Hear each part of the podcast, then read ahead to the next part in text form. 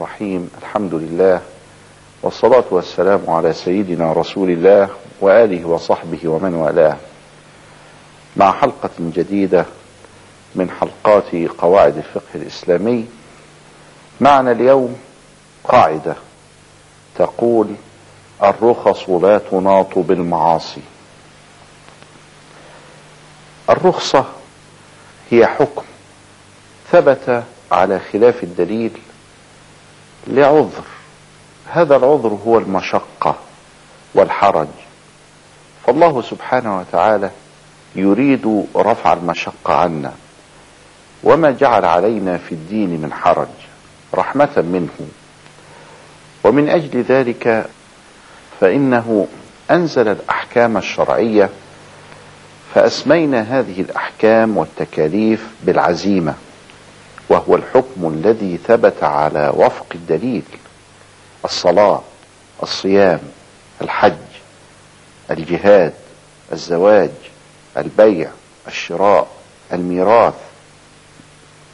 كل هذا إنما هو عزيمة. ثم بعد ذلك جاء تخفيف. فأجاز لنا أن نفطر في رمضان إذا كنا على سفر.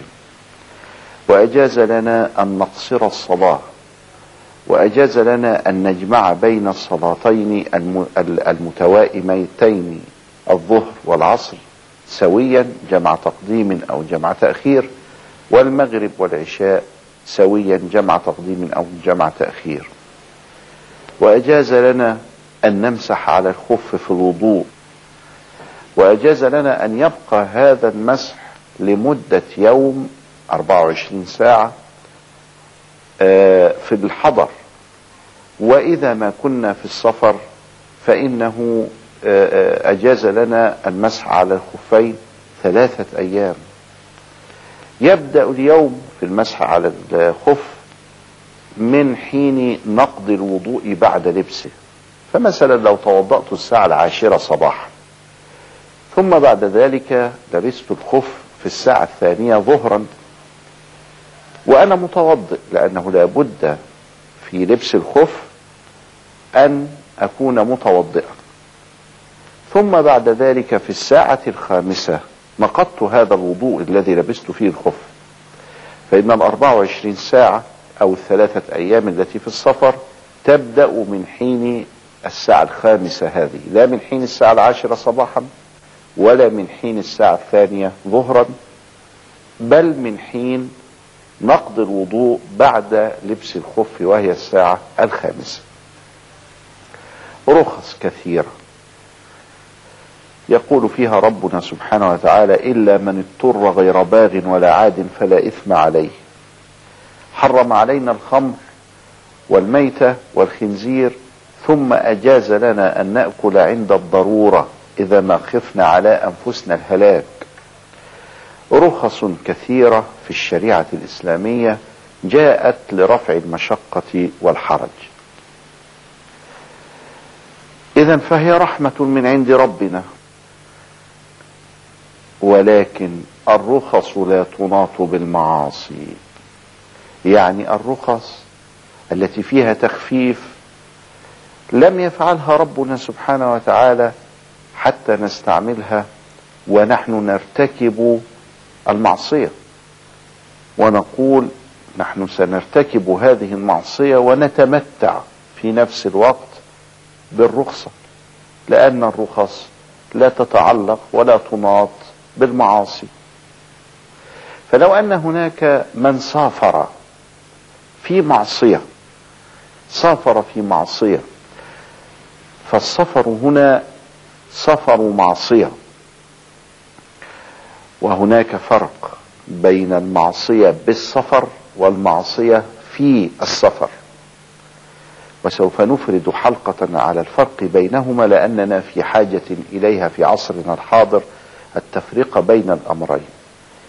المعصية بالسفر أنني أسافر لأقتل أنني أسافر لأقطع الرحم أنني أسافر لأفسد في الأرض.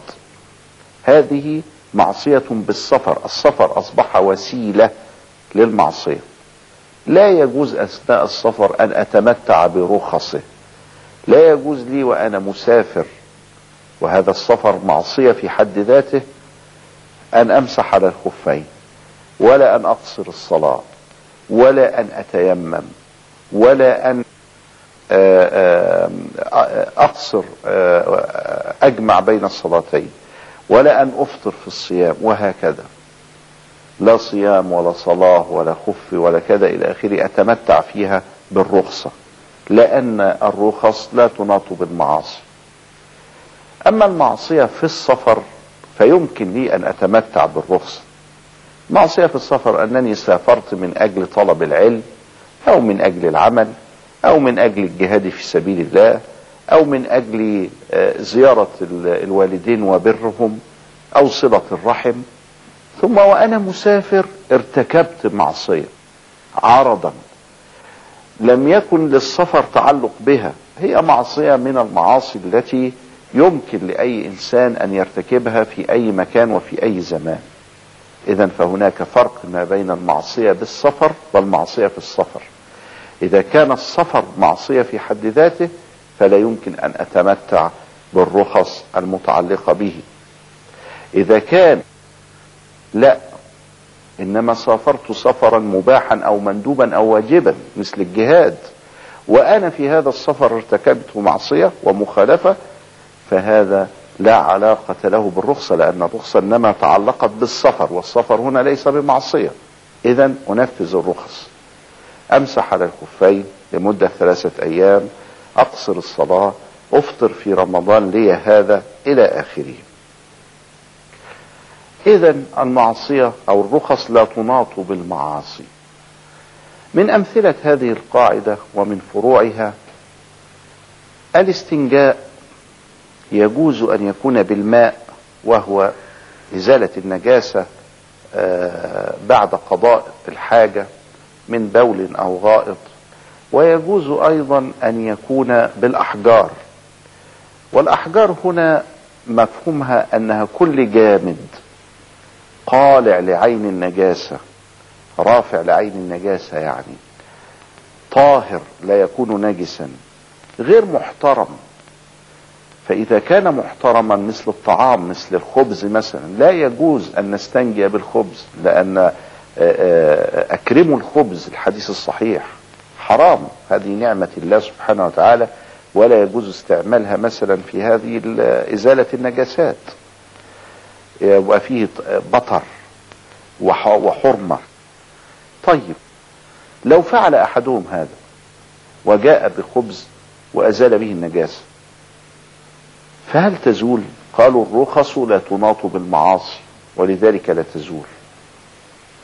حرم علينا رسول الله صلى الله عليه وسلم آنية الذهب والفضة. وقال هي لهم في الدنيا ولنا في الآخرة. ونهى عنها أن نأكل في صحاف الذهب والفضة. وقاس العلماء على ذلك كل الأدوات المصنوعة من الذهب والفضة يحرم على الرجال والنساء معا استعمالها.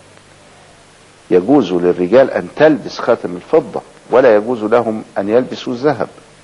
يجوز للنساء أن تلبس الذهب والفضة لكن استعمال الأواني والأدوات ممنوع أن تصنع من الذهب والفضة. أحدهم أتى بشيء كحجر الاستنجاء من ذهب أو من فضة واستنجى بها. هل يكون قد أتم ما طلب منه وهو قد استعمل حراما قالوا الرخص لا تناط بالمعاصي. كثيرة جدا هي فروع هذه القاعدة والوقت لا يسمح لشرحها وبيان أحوالها كلها ولكن يمكن بما ذكر أن تستدل على غيره. إلى لقاء آخر أستودعكم الله دينكم وأماناتكم وخواتيم أعمالكم. والسلام عليكم ورحمة الله وبركاته.